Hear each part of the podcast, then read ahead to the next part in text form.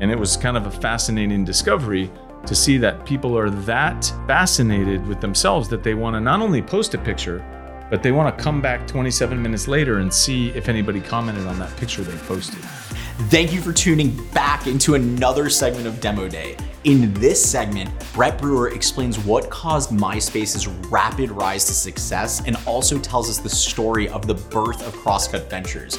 Without further ado, let's get into Demo Day.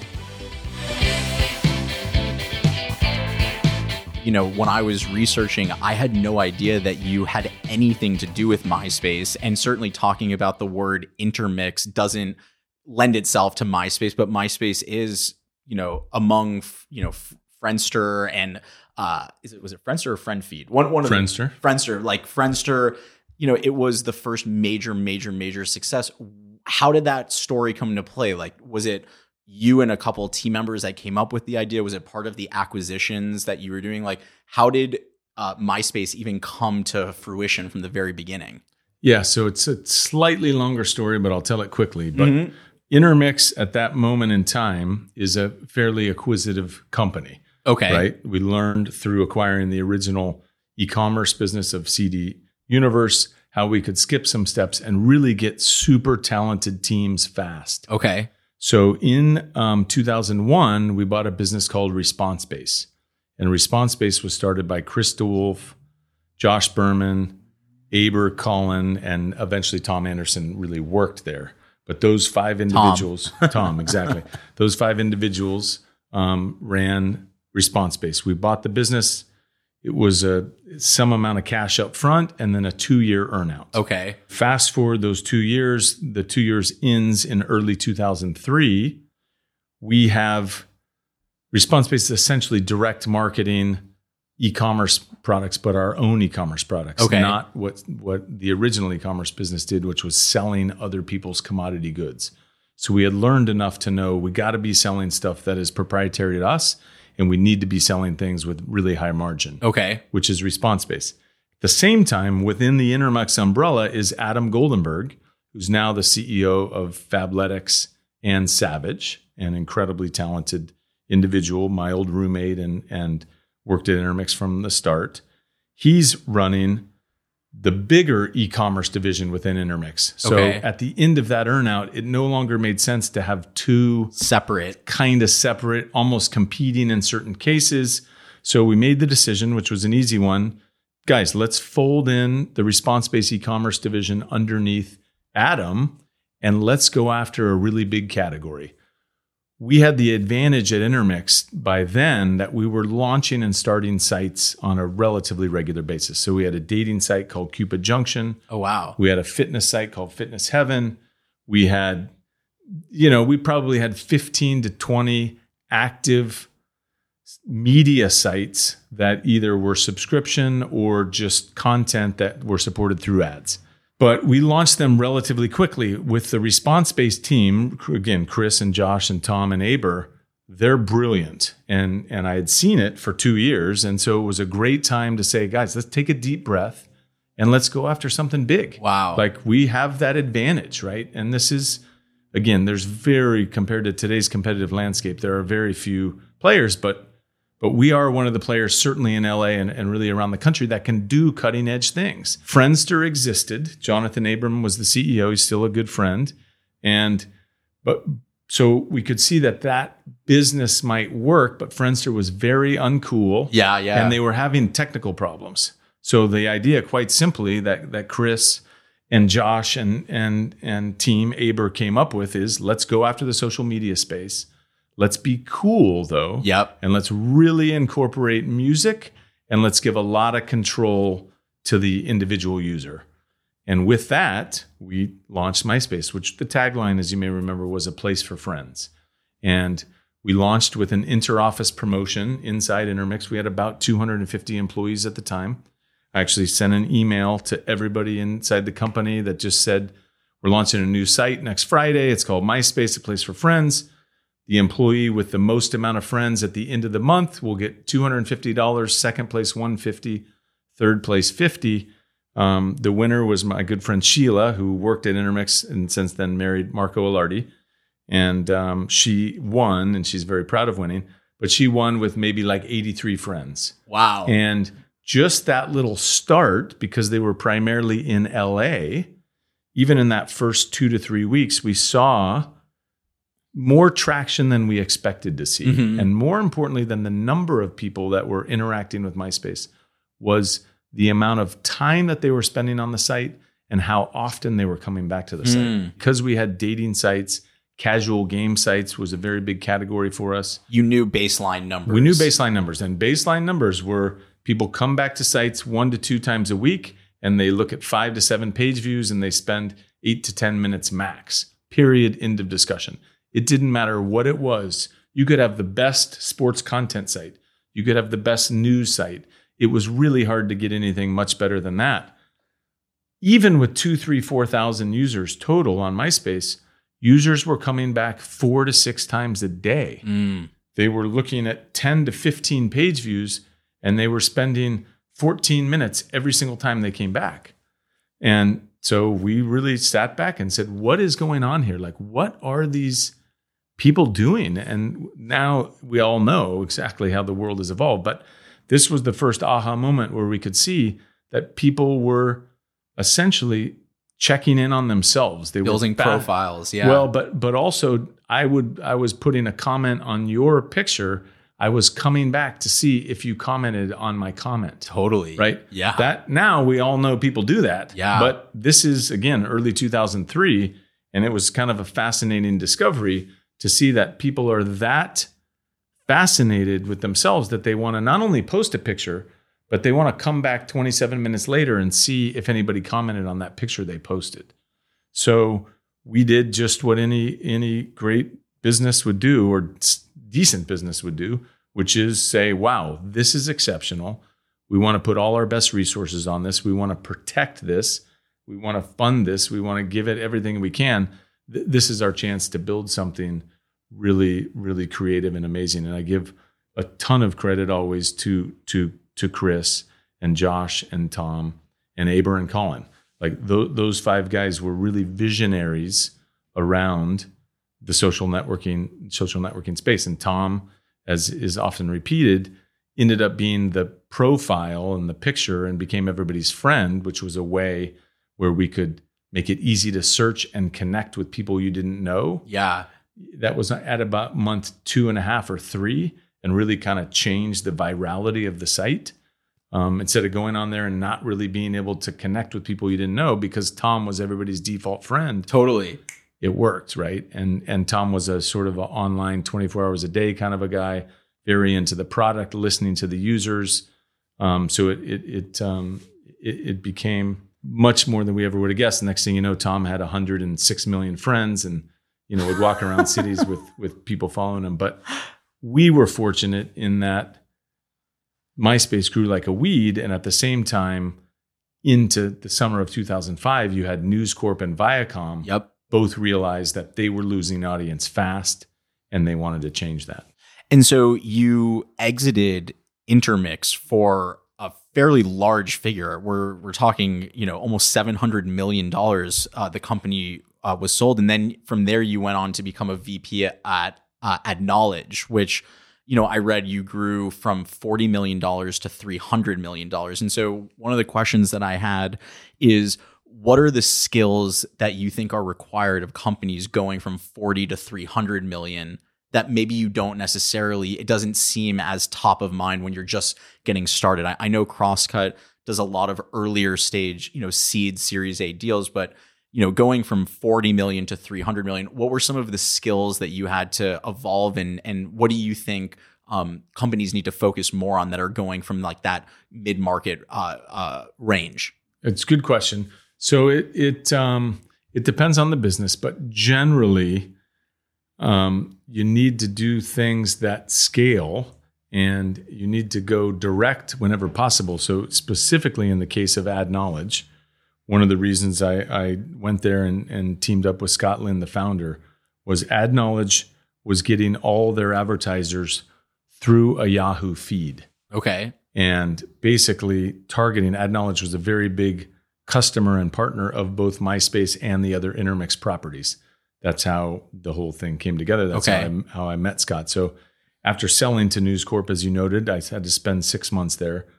I spent literally six months on the dot, which by the way I enjoyed, but I, I knew my time to work at a company with 40,000 employees was not that moment Uh-huh. in time. At the same moment, I knew I did not want to start over from scratch again. Starting over from scratch, as I'll tell anyone that'll listen to me, is very difficult. You know it, I know it. It just is hard. Totally. And at this point in kind of early 2006, it felt like that doesn't make sense. So where can I go and skip a bunch of steps and hopefully create value? That was Ad Knowledge. And to your point, I knew that we could, by going direct to advertisers and cutting out Yahoo, that was 35 to 40% margin right there. And yes, that's going to require a lot more employees and sales force, but that's a very controllable thing. And if we were able to execute that on uh, execute on that correctly, we could build a pretty big business very quickly. So specifically in the case of ad knowledge to to build a sales force like that, we needed actual offices.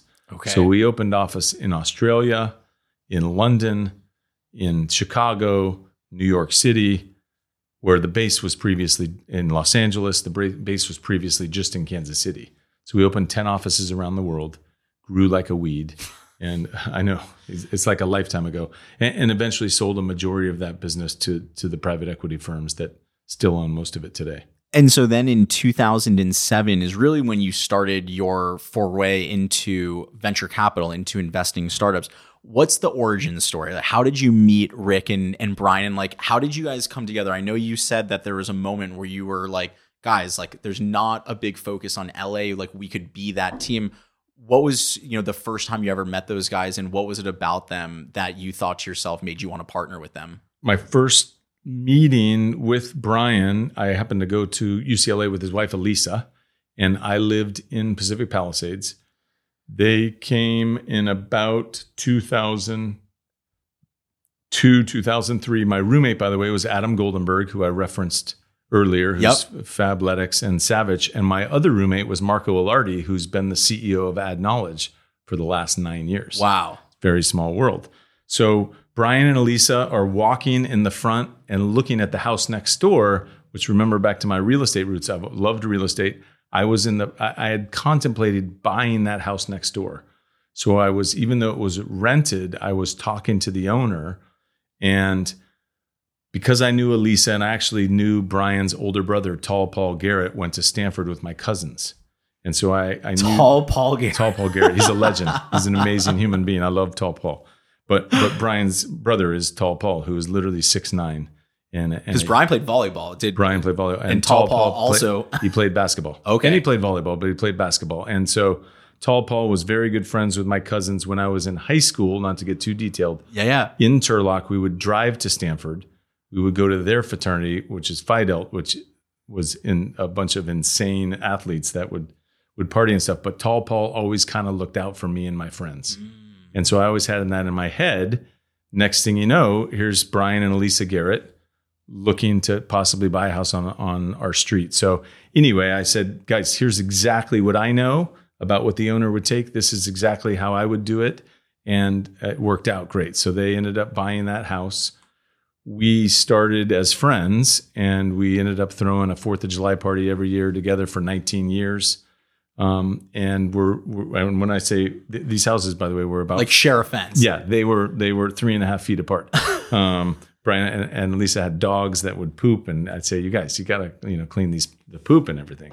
But And uh, at this point, were you just like, Yeah, it was kind just- of retired? Like, no, no, I was running Intermix. Uh-huh. No, remember, this is th- this is when we're starting MySpace. Oh, okay. So this is 2000. I mean, I lived in that house during 9/11. Okay. so as a reference point, um, it was pretty close to right after 9/11. No, we're we're plugging away. I'm a plugging away entrepreneur. Brian had just started working at Palomar. got it. other than that, you know, it's it, it we're just friends and and you know away we go. Yeah. So if you fast forward through time, the exit happens. Brian, to some degree, I think I don't know what he said on your show, but but one of his aha moments was when we we raised money in in late 2004 from Redpoint Yep. from Geoff Yang at Redpoint, and I never even thought about pitching Palomar or any of the other LA funds. Uh, honestly, it came down between Technology Crossover Ventures and Redpoint. I spent a lot of time going up to the Bay Area, and that's just what I did. And so Redpoint came in. It ended up being a really good investment for Redpoint because we sold to News Corp six or eight months later, and it it kind of because it was MySpace and it was cool and it was this high profile exit again coming out of the dot com doldrums Yeah. it, it felt a lot bigger than you might think today a, a $700 million acquisition would feel. But, but it was really big for Redpoint. And Brian saw that and realized that Palomar was not that. Palomar was a Series A chip firm that was chasing deals all around the country.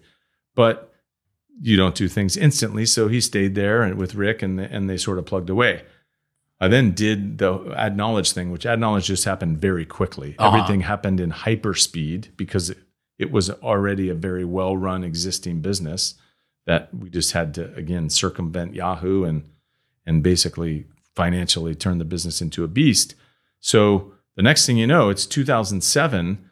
I had been angel investing. So Mm. I had made, um, I invested in Demand Media, Rich Rosenblatt and Shawn Colo, my good friends, who should be on your show if they haven't been. Okay. Um, but I was one of the first angel investors in Demand Media and six or seven other investments that some of them worked better than others, but that was going along. I realized very quickly that that wasn't going to scale, that I didn't want to end up as, as an entrepreneur that had a huge 40 or 50 company angel portfolio. Meanwhile, Rick and Brian are realizing that the platform at Palomar is not going to be a solution either. Okay. And so in late 2007, we come together and sit down, and it was like the A team, you know, for lack of better. I mean, we're literally we sat down and said, "This is an amazing opportunity. It's an amazing time if you believe in Los Angeles, both what was there at the time and what was here at the time, and what we thought, you know, was, was going to be created. That there wasn't a venture fund in this market that I knew from an entrepreneur's perspective had any sort of reputation or or just a, a concept of a doors open policy that you would go in and pitch. I mean, there truthfully was nothing in all of Los Angeles. So it was a pretty greenfield opportunity that we said we got to do this and we got to do it now. And now, if you ask anyone that's in LA or is a startup in or around LA, Crosscut is one of the first funds that comes to mind. You guys have been such a key part of the system, uh, but it wasn't always like that. What was raising your first fund like? And, you know, because it seems like every time you've kind of had to go up to raise money, it hasn't just been like a walk in the park. And so, um, you know, what was sort of once you decided to go full steam ahead with Brian and uh, with Rick, what was the first couple of years like? Did you immediately think to yourself, "Oh man, this is going to be a huge success," or was there a time early on where you're like, "God damn it! Like what? What am I going to do?" Or w- was there ever any question that this was going to be such like a staple of the LA ecosystem? yeah, it was not clear um, how everything was going to turn out at Crosscut. So, as you pointed out, fundraising is never easy, and it's not supposed to be. You know, I always think like it really isn't. It should be hard, and that's what that's the barrier that that makes it difficult. But in our particular case, because seed funds weren't a thing, and LA, by the way, was it was like when we were pitching bigger investors on investing in a fund, it was more like we were pitching Portland or uh, Des Moines, honestly. Like they would say, oh, LA, but can't we just, don't all the good deals go to San Francisco anyway?